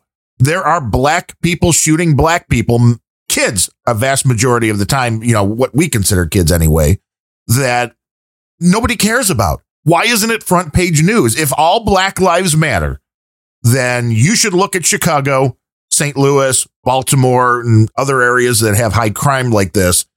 And you you should be totally on board stopping this because the no, black no, no, those only work if you can if you can further your agenda and push your propaganda with it. You know that. Yeah, because otherwise you have to explain why hundreds of blacks are shot and killed by blacks in Chicago every year, and nobody gives a crap. But one black guy dies at the hands of white police, and it's a riot. So you're you're Well- the Black Lives Matter thing is bullcrap. Well, that that's the most useful thing about using crises as propaganda is that so much stuff goes on in the world all the time that it is tremendously easy when you decide, okay, timeline is now in place to put in agenda 2020. So let's pull up the last 24 hours worth of everything that happened everywhere and select an incident and let's go ahead and push that as our propaganda piece. And that's pretty much how that that congratulations that's how news and propaganda works Yeah, and I think this concept of defunding the police will be the death of a lot of liberal politicians because I don't think the average I think it's going to be the death of a lot of average citizens too. Well, yes, and which is going to then have a nice domino effect to get rid of the because, politicians. because of my point that all those people on the south side of chicago who ha- all have guns but nobody's eh, outside of hollywood has ever trained them how to use it. And so they know that you just hold it sideways loosely in a limp wrist with your finger inside the trigger guard and the safety off all the time and you just walk around the street the walk signal goes off and you twitch your arm and suddenly you put a bullet into a person on the other side of the street and the gun snaps back and smashes you in the face and you're like oh guns are dangerous and suddenly you're a freaking liberal and what happens when the police come to a Chicago neighborhood to investigate a shooting? Snitches get Uh-huh. stitches. That's what the woman from DC was yelling at him too. That this is the this is the community's mantra. So thanks karen Right. And this is snitches get stitches. They're afraid to talk to the police. And this is why the violence continues to go on. And again, if Black Lives Matter, explain that to me. why you won't have the people that are doing the shooting in your neighborhood prosecuted because you're afraid of them. You know, that's an excuse, but it's really not. If you want something to change, you actually have to do something about it. I, I think we've established that Black Lives Matter is more propaganda than any kind of a mission statement already. It is. And I think there are things that could be done when it comes to police brutality and bad cops. And this is something that we have the technology now. We're at an interesting point where we finally have the technology. One, we have body cams, and two, we have cell phones. They, we have the technology now. And this I would be all for funding, especially in cities like LA, Chicago, New York. Every cop's body cam has got to be transmitting nonstop to their mothership. I mean, obviously, you want to have some privacy. You don't want the world to be able to see this, but this should be going to a mothership where we could have a few people at all times monitoring this. But there's no way a cop at that point could ever do anything without it being on camera. And if the camera goes off for a reason, you better have a damn good reason. You can't turn it off. If you damage it yourself, you know, there's going to be hell to pay. We have it's a technology. neat idea it's a neat idea, but but like so many other things that we've discussed on Grumpy Old Bens, I think it's naive to assume it'll never be hacked. Well, you know, it is naive to think it would never be hacked, but I think it's a pretty damn uh, good step in the right direction, which would be the cops also knowing that their cameras, and I'm assuming, I don't know, I guess I should have done some research, but the current body cams, I believe, record locally and can be turned off by the officers if they want to turn them off um, I'd be all for making those changes. And if the cops don't like it, then don't be a cop. If you're doing your job it, right, you shouldn't be worried about that. What, why start? Why stop at cops? Why not uh, uh, a hundred? Why not have body cams or or hundred percent surveillance or constant microphone on all bureaucrats, politicians, and all government workers? They work for us anyway. Why, Ooh, why politicians? Not? I like. Well, I, okay, so um, one one of many uh, highly highly unpopular ideas that I've entertained is you know I, I think about things and I know that's dangerous and I probably should stop because it it leads to people getting hurt but uh, how do you how do you cope with the increasing surveillance society in general one of the all one of the conclusions I came to is that just like any other technology you you can't uninvent things. That that's not how invention works. That's not how human ideas work. So you can't go back at, to a point where people couldn't follow your every move. And right now there is a tremendous uh, uh, lopsided uh, power differential between the people who have cameras and the people who don't. So how do you how do you equalize it? How do you make it so that the government aren't the ones with all the power in a surveillance society. The only way through that I can think of is forward, which is kind of what I just suggested. Um, if if the government is going to have total 100% surveillance on everything all of its citizens do, let's let's just go ahead and assume that you know we're 90% of the way there. Let's assume that 1984 has happened um, the government now knows everything that you do. That that is how the surveillance is working. Um, we're we're moving there. A, a, lot of us don't like it, but then again, a lot of us carry surveillance devices in our pockets everywhere we go. So uh, I, I'm not feeling like a lot of people are fighting against this. But how do we equalize the imbalance? Well, let's just have universal surveillance everywhere. Let's go ahead and make it so that 100% of surveillance data on bureaucrats, politicians, uh, you know, even even three letter agencies.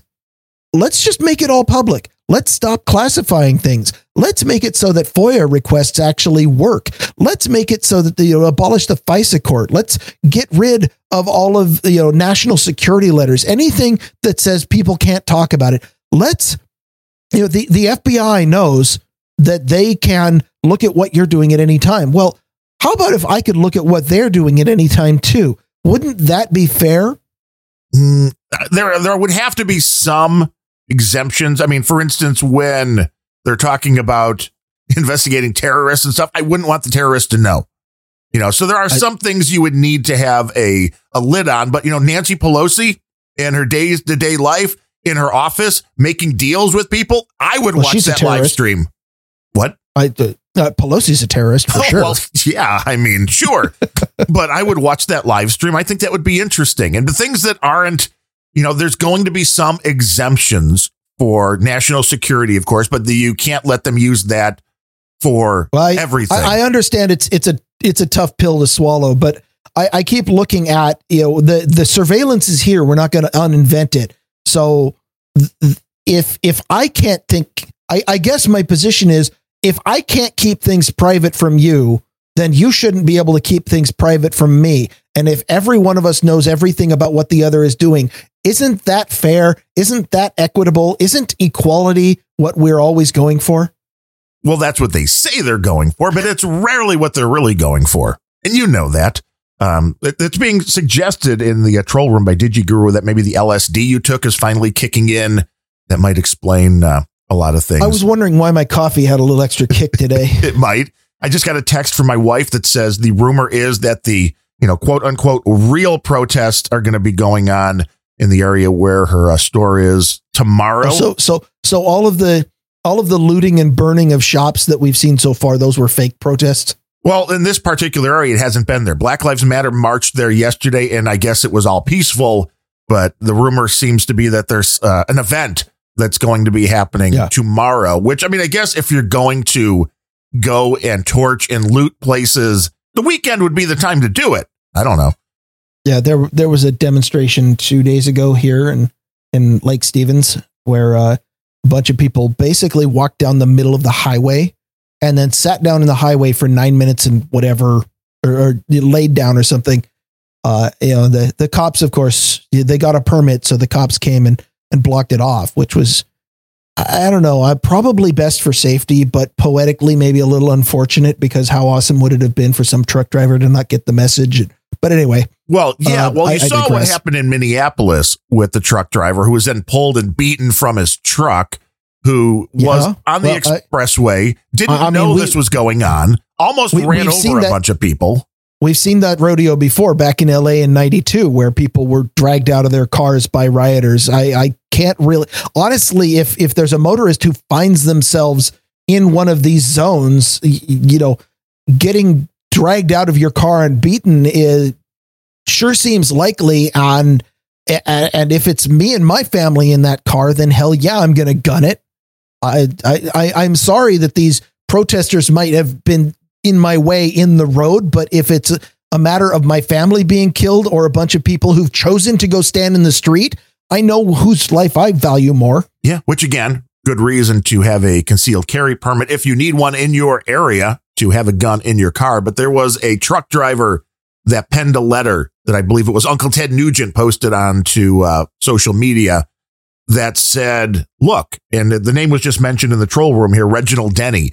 He's like, every truck driver knows the name Reginald Denny. That was the guy we all remember getting pulled from his truck and beaten to within an inch of his Oh. life in the LA That, riots. that was who I was talking about, but apparently I'm not a truck driver. I didn't remember the name. Exactly. And the truck drivers do. And the truck driver penned a thing saying, look, we respect your right to protest, but the minute you're in the street, we're taking this as a threat to our own safety. And if you get up on our truck and on our cab, we're taking this very seriously. We will run you over with our 80,000 ton, you know, 80,000 pound truck. And we don't want to do it, but we will protect ourselves. You do not want to jump on a truck driver's rig. And I'm assuming a lot of them have handguns. No. And, uh, you know, while these guys are jumping up, it's like, I don't know if they're going to, tr- you, once they jump on your truck and start beating on your side window or the windshield, you know they're going to try to pull you out of the truck. So I think it should be fair game at that point to do whatever you need to do to get these guys off your truck, dead or alive. This reminds me of uh, the the plot of the. Have you ever seen any of the Fast and the Furious movies? No, I mean, I know what they are, but I've never Uh, seen it, them. It, it- I mean, it's basically fast car porn, and and if you're into that sort of thing, then you like the movies. Uh, but the very first one was was the only one that I'm aware of that actually had a plot, and they they stuck to it or even cared about it. Um, but it wasn't much of one. So the plot to that movie was uh, there is this gang of uh, of street rats who Are fast, have dec- huh? and then they're fast and furious. Yeah, yes. Well, there there- some people are furious, not many, but but these people decided that they were going to start robbing trucks with with their uh, fast import riced out cars. And so they would get out on a highway, which which conveniently, presumably the film crew did this, had no other traffic on it. Um, they would do some amazing car stunts. They would jump on the truck, um, hijack it, and make off with expensive electronics. In in this, it, uh, given the era that it was in, it was like DVD players and CD players and stuff. Right. Uh, but they they were doing that, and then uh, the the protagonist of the movie was a cop who was sent to infiltrate. And over the course of the movie, he ends up being converted to their cause because really it was the movie was a romanticism of these people who've gone out and decided that they want to do robbery. And at the end, the cop has kind of been converted and and wants to keep them alive. And the end of the movie was they're going out and doing a heist, but the truck drivers know that the heist is going to go on. And the particular truck driver that they've chosen has equipped himself with a shotgun and that the the cop goes and has to chase after them to stop the heist because he doesn't want them to get killed by the truck driver who has decided to arm himself after seeing dozens of other truck drivers getting robbed. And the very peak of it is exactly at, at very high speed. A couple of the gang members are hanging on the side of this truck, and a truck driver whose face is never shown at all in the movie, he's faceless, is pulling a sawed off shotgun out and shooting out the windows of the truck at opportune moments to try to increase the danger and and make it look like he's trying to kill these people. During that entire scene, I was like, I know that I'm supposed to be siding with these delinquents uh, because that's who the, the script is romanticizing. There was absolutely nothing about a truck driver arming himself because he knows damn well that driving down this stretch of road, he's going to get robbed by a bunch of hooligans in riced out Hondas. That he's going to get himself a shotgun and maybe teach them a lesson. That seems like exactly what happens. And when you defund the police, if you don't think people are going to defend themselves, you're nuts. I believe this. We are on par right now. We're on pace, I should say, to be the number one gun sales year ever. Um, that should say something. I approve. And people should understand what as, that means. as long as people take the time and effort to learn how to use them. yes. because you, you know uh, there's a lot of statistics and a lot of people crying that guns are dangerous and i tell you what guns are dangerous in the hands of somebody who doesn't respect them as a tool or understand how to use them Which is exactly why we called out the governor, or not governor, maybe it was the governor, somebody in Connecticut, some lawmaker chick that wanted to put like massive taxes on ammo. Because why does anybody need all that ammo? To practice. So you don't end up killing somebody that you're not trying Yes. to kill. because gun control is being able to hit what you're aiming at Exactly. It's very important. But if everybody was, you know, this comes down again, you said everybody's way more polite if you know, or at least think everybody is armed.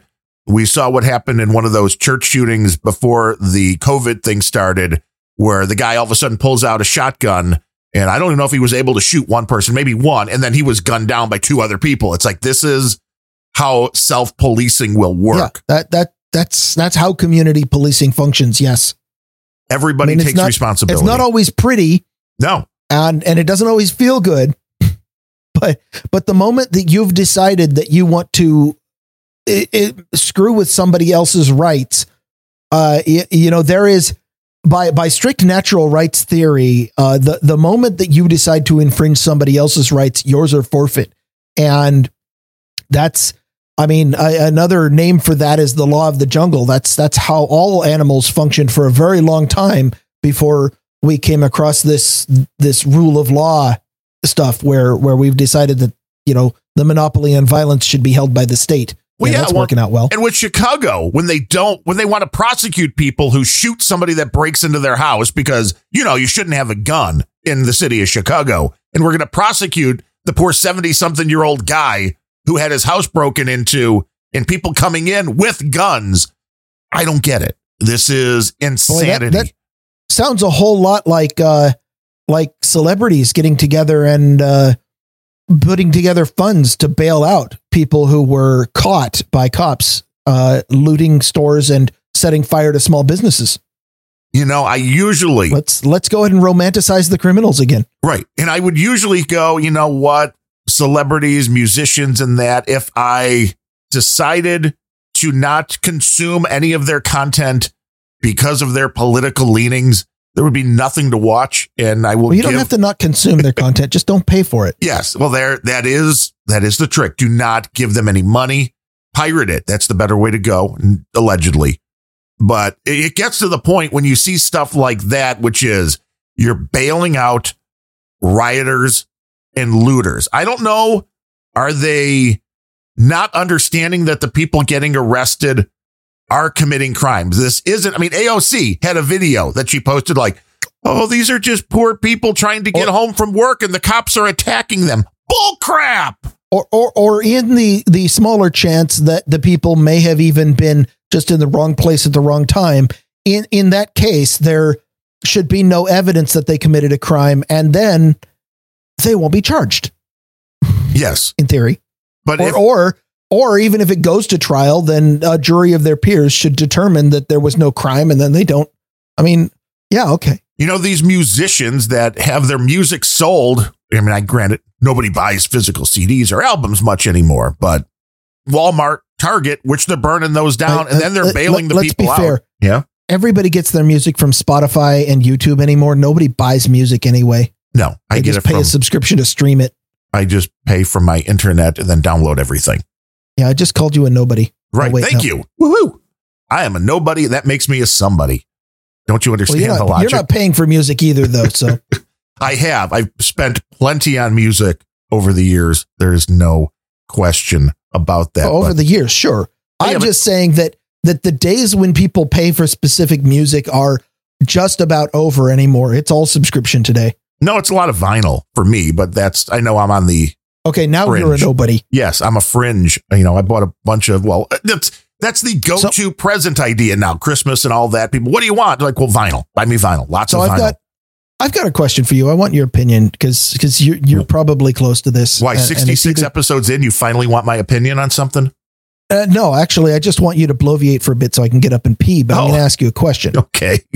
Um, so the article here is Mayor Lightfoot pleads with Walmart and other retailers to not abandon Chicago. Uh huh. Um, I, I, how much do you know about this story? I've heard that she did that, and it just makes me laugh because she's the one that left their stores vulnerable. And now she Yeah. wants them to stay. Why? Why would they want to stay? They can't make money if you're going to let this happen to their stores. They can make zero money if they come back in these stores that were lit on fire, looted. If they come back and fix these stores and restock them with everything and reopen, and three months down the road, the verdict comes in in this case, or something else happens and there's another riot. Well, they're gonna get they're gonna lose their crap again. Well, it should be purely a financial decision. It should be if they believe that they are going to make money by reopening the store, they'll reopen the store. That's the rational thing to do. If they believe that they're not going to make money either by people not buying the stuff or or maybe by knowing that if something happens again that the mayor doesn't have their back and won't send police and they're just going to be vulnerable again. You know, may, I don't know. And maybe they hire private security like the libertarians all want. Yeah, which would be big white guys with guns, I guess. I don't know. But I thought the more interesting thing was somebody on the uh, the conservative side decided to play the game that the liberal side usually does. And I think asked Mayor Lightfoot, or maybe this, I'm just imagining this because the question came up was, uh, well, how much of this do you put on to Jussie Smollett for faking a hate crime in your city, causing the divisiveness to cause these racial tensions? I mean, nobody wants to put the blame on Jussie, even though he faked a hate crime. It's, you know, it's insane. It is absolutely insane. Chicago at some point probably deserves to burn down and it, it should, but the capitalist system, they hate that, which is exactly why they're not going to tell you that, well, you know, Target and Walmart, we, you don't leave. If they can't make money, anywhere. I mean, anybody that owns a business or runs a business, you don't continue to do business in an area you can't make money, which is why these behemoths like McDonald's and Subway, even though they're still building new locations in areas that they believe they can make money, they're closing locations that aren't making any money. Well, I mean, cold acid, yeah. And the troll room says Chicago's tried to burn itself down before. We can go back to Mrs. O'Leary's cow. We try to burn Chicago down. It always comes back. I don't know if it ever comes back better. How many times have they tried and why haven't they succeeded yet? they keep trying and uh, eventually somebody will succeed. And it is a and isn't isn't there a thing the the Great Chicago Fire of the Great Chicago Fire? There is yes, Mrs. O'Leary's It's cow. A, oh, there's a thing called uh, the Great Chicago Fire. That was a thing. yes, Can can you can you attest to whether or not it was actually all that great? it was pretty spectacular when you see the uh, when you see photos from back then, which is going back into the 1800s. But this is a big reason why Chicago ended up, which which is what people are using for uh, you know the the crazy kind of anarchist mentality is. I mean, Chicago once it was burned down came back even stronger. I mean, the same could be said for almost anything. Which this brings this concept of well, you know, if we California? burn- if we burn everything down, it'll come back better. It'll come back stronger. So let's burn it down. How how long does it take to come back? I'm asking for California. a long time.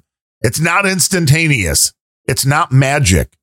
And, uh, you know, California is just so far. I can't even fathom what Los Angeles would be like without a police force. It's, it's unfathomable. New York, the same Well- thing. We're gonna we're gonna find out, aren't we? Probably, but we're going to do it remotely because there's no way we're getting anywhere near what's going on there. And rightfully so. No, I'm no. I'm I'm just going to be able to observe Seattle as uh, you know, they're they're not going to remove their police force or anything. They're just chastising people and and they might get deunionified.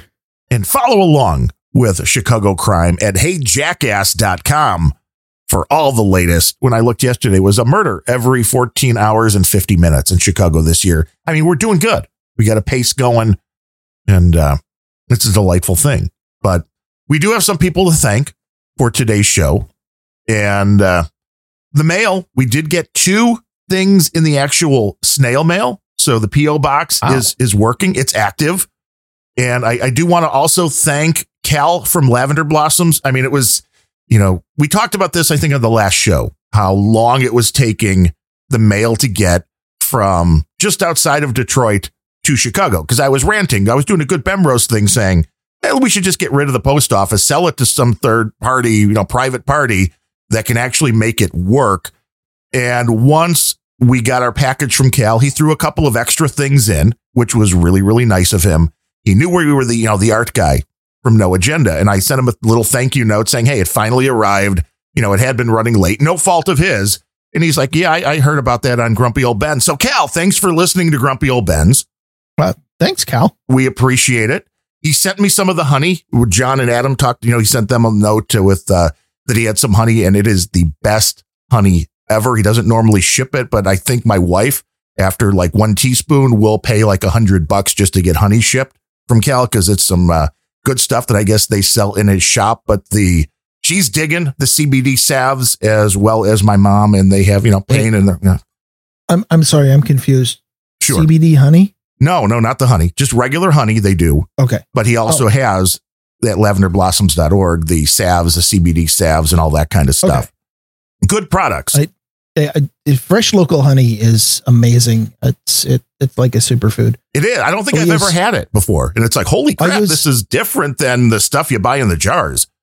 I, I use about a teaspoon of honey each day uh, because uh, if you do that, and you have to do it with local honey, like honey within 50 miles of you is is where it needs to have been farmed, because then what you get is you get the whatever types of local pollen and and plant stuff. Uh, I, I use it to control my allergies Ah, because the honey prevents it from irritating your respiratory tract because it's going in your stomach, but it's still going into your body so you can make the right antibodies. that is it- interesting. It it's a neat idea and and it's also a very very tasty idea. So we always uh, use the local farmers market to get honey. Yeah, this is the first time I think I've ever had freshly done, like just honey rather than all the processed stuff. And there is definitely, there's definitely a difference. And like I said, my mom with her arthritis loves the stuff. I mean, has tried everything from all the other crap you buy at the, you know, the, the CVS or Walgreens where it's like, yeah, it works a little or you're, you know, pumping Tylenol and all that. The, the uh, salves really seem to work almost like magic. And, I, and they're not cheap, but they do the job, which is the main thing when it well, comes that, down to it. Yeah. Congratulations. You've just described most drugs. Yes. We've realized the things that work will cost a little more because there is a, you know, it costs more to produce them.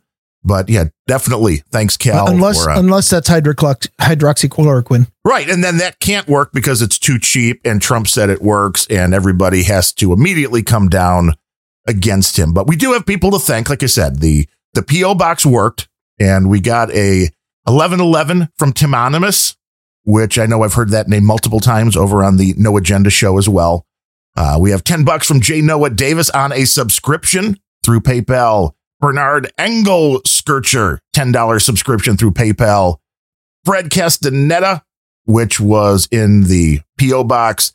And then Jacob Hernandez, five bucks. He's on Patreon. We haven't mentioned him before. He is new on Patreon. And we have Steve E over on Patreon, who we talked about back in December but it's still been st- uh, steadily collecting. So it's a beautiful thing. And we got two things from Harry Hamster with notes saying, uh, I troll, therefore I am. I thought that was kind of like your life mantra. I troll. I, I, I rub off on people. For example, uh, this latest random thoughts, y- you'd almost think I was there in spirit you would think. I was trying to go full Bemrose. I could tell, and I was. Yes, I was. Con- yeah, well, and never go full Bemrose. It's hard to get back from that. It is, and I was con- uh, considering doing the show live on the stream, which I could have done, but I did have to pause a couple of times not to uh, not to get my thoughts or to keep going, but my voice was going. there was a little. Uh, there was a little too much. Yeah, get, getting angry is like that. Why do you think I sound like this? that oh, that explains it now. It is pure Bemrose rant voice. I, I, I was angry before I had a podcast. That's why I came into it with my voice like this. and we uh, we appreciate that, and Dame Bemrose for living with you, and uh, Bemlet for li- growing up with you and getting beat up because you didn't know algebra. And uh, the other note Harry Hamster sent along was steal the jokes and be quiet. So I don't know if that's you or me just to steal his jokes and be quiet or what. But Harry oh, Hamster, we uh, appreciate because because we called him out in the troll room when we stole one of his jokes. Yeah, which I guess is what the troll room is there for. Uh, you know what? Credit where credit's due. That's how this world works. Get used to it. and if you want to get in on the fun, noagendastream.com is the place to be at 11 a.m. Central on Fridays when we do this show live. And we will be doing the show next week and on schedule. And do we have an announcement you wanted to make, or is this a surprise? I, are, are you asking if I want to tease next week's show? Yes, I am. Um, I, I, I don't know that it's final yet, but uh, we're looking at we might have a guest. And if you're looking for an announcement, I think it's probably premature because we haven't uh, we haven't completed that conversation yet. Uh, but stay tuned on No Agenda Social, uh, where we'll probably mention uh, it's looking like next Friday we'll have a guest. Oh, and also subscribe to our newsletter, which you I think you just figured out yesterday. I just, I, I, just yeah, I, was watching on. I'm like, what?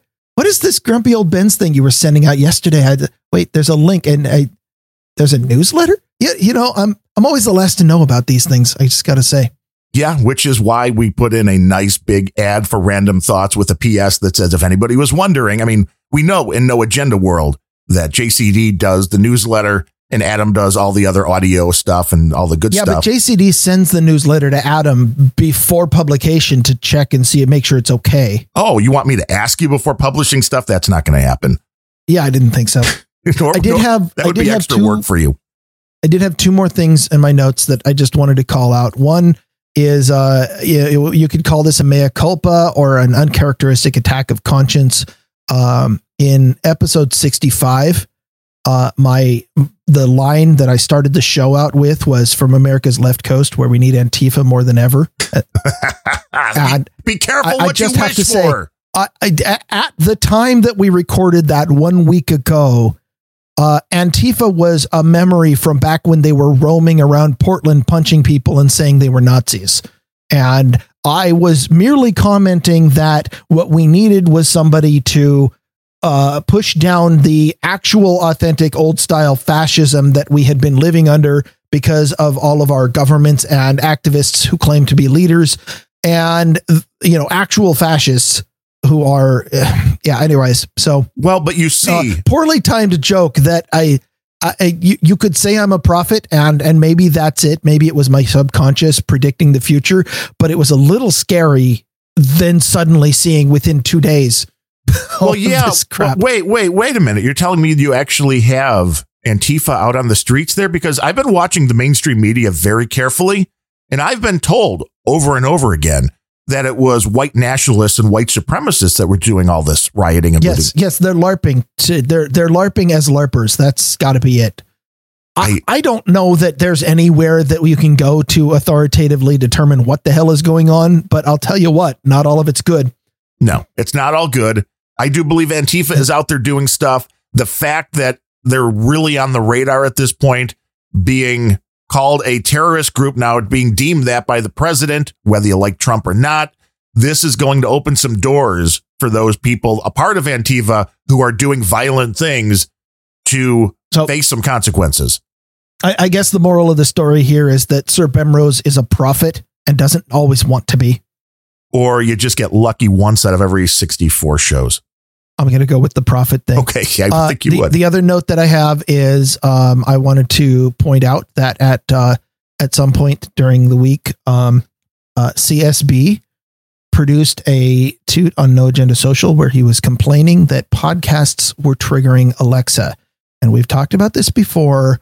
You need, first of all, you need to not have that device, but second, stop playing podcasts at it, or otherwise, you know, Alexa, go loot the local Walmart. Wait, do Alexas have the ability to leave the house now? I, I, I wouldn't put anything past those things at this point. They will when the Alexas are inside the sex dolls. Alexa, send all my personal data to Bill Gates. No, no. You got if you're going to do it, you have to do it right with something like Alexa, oh, unlock all the doors. Well, that or Alexa, reorder toilet paper. There you go. Yes. And now somebody's getting more toilet paper. Well, if, if Amazon even has it again, I don't know. Uh, Alexa, Order two dozen cases of Brussels sprouts. Confirm. Confirm. I, now, I, the funny if, thing if is that does if that doesn't do it, if if that doesn't convince you all to stop making your stupid listening devices listen to podcasts, I don't know what will. Yeah. And I hear, hold on, hold on. 16, I have like two rooms away. It's talking. Alexa, turn off. Dumb crazy bitch. See, I can't even do a podcast. This Don't is, worry, I'm laughing at you, not with you. Yes, we're triggering it ourselves. I mean, they're beautiful devices if you want to be listened to nonstop.